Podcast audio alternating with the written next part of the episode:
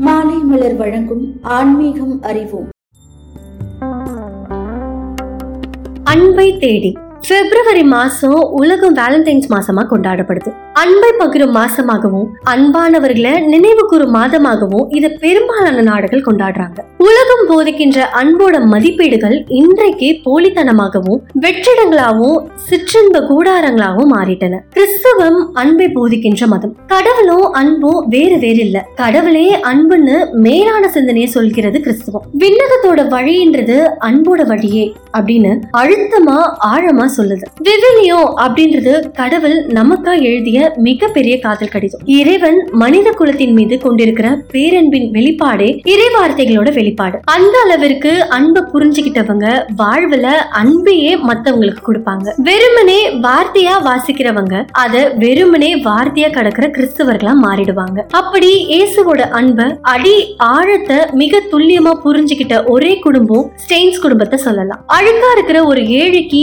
உதவி பண்ணும்போது அவங்கள தொட்டுட்டோமா அப்படின்னு நினைக்கிறோம். கார் கதவை தட்டுற திருநங்கை கூட என்னைக்காவது அன்பா உரையாடி இருக்கிறோமா? அவங்களுக்கு உதவி இருக்கிறோமா? அவலட்சணமா இருக்கிற மனநோயாளி ஒருவரை அரவணைச்சு பேசி இருக்கிறோமா? இந்த கேள்விக்கான பதில்கள் தான் நமக்கும் இயேசுவுக்கும் இடையேயான தூரத்தை சொல்லிடும். கிராண்ட் ஸ்டெயின்ஸ் அப்படி கிடையாது. தொழு நோயாளர்களோட மத்தியில பணியாற்றியவர். அவர் படுகொலை செய்யப்பட்ட நாள்ல கூட அவர் உணவருந்தியது தொழுநோயாளர் இல்லத்துல தான் தொழுநோயாளிகளோட தான் அவங்கள தொடவோ இல்ல அவங்களுக்கு பணிவிடை செய்யவோ அவரோட இதையும் கடுகளவோ தயங்கினது கிடையாது. இயேசு வாழ்ந்த காலத்துல தொழுநோய் அப்படின்றது பாவத்தின் விளைவா பார்க்கப்பட்டது. அது மத்தவங்க நம்பினாங்க. தொழுநோயாளிகள் அழுக்கடிஞ்ச கிழிஞ்ச ஆடைகளை தான் உடுத்தணும். தலைய மூடிட்டு தான் இருக்கணும். தொலைவுல இருந்தே அவங்க வரும்போது தீட்டு தீட்டுன்னு கத்திக்கிட்டே தான் வரணும். ஊருக்கு ஒதுக்குப்புறமாய் தான் வசிக்கணும். குறைஞ்சது ஆறு மீட்டர் தொலைவுல நின்னுதான் மத்தவங்க கிட்ட பேசணும். அவங்கள தொட்ட காற்று கூட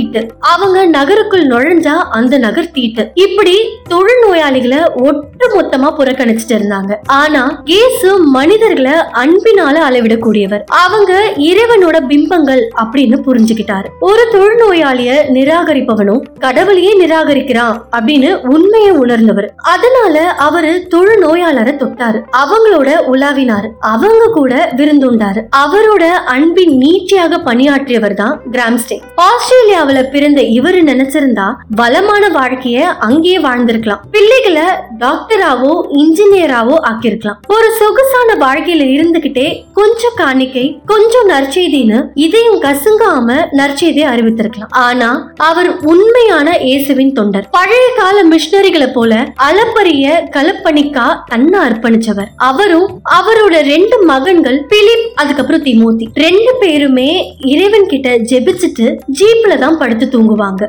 நரிகளுக்கு வலைகள் உண்டு. வானத்து பறவைகளுக்கு கூடுகள் உண்டு. தொழு நோயாளர்களிடம் பணியாற்றும் கிராம் குடும்பத்துக்கோ ஜீப் மட்டுமே தான் இருக்கு. அன்பின் விதைகளை தூவி நடந்தவர்களை மதத்தின் கொம்பு சீவி விடப்பட்டவர்கள் சந்திக்கிறார்கள்.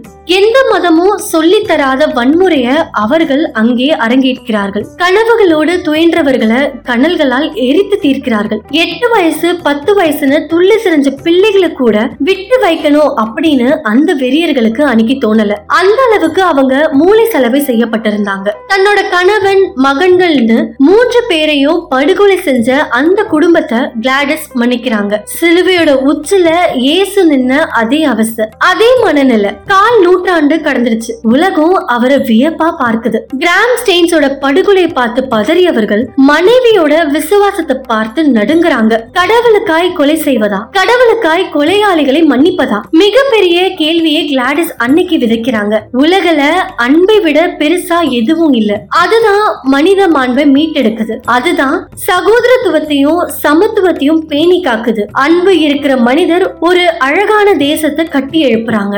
அன்புக்காய் எதையும் இழப்போம். எதற்காகவும் அன்பை இழக்க மாட்டோம் அப்படின்ற சிந்தனையே இயேசுவோட வாழ்க்கையில இருந்துச்சு. அதையே நம்மளோட வாழ்வியலா மாற்றி அன்பு பகிர்வோம் அன்பாகவே வாழ்வோம். தொடர்ந்து இணைந்திருங்கள். இது மாலை மலர் வழங்கும் ஆன்மீகம் அறிவோம்.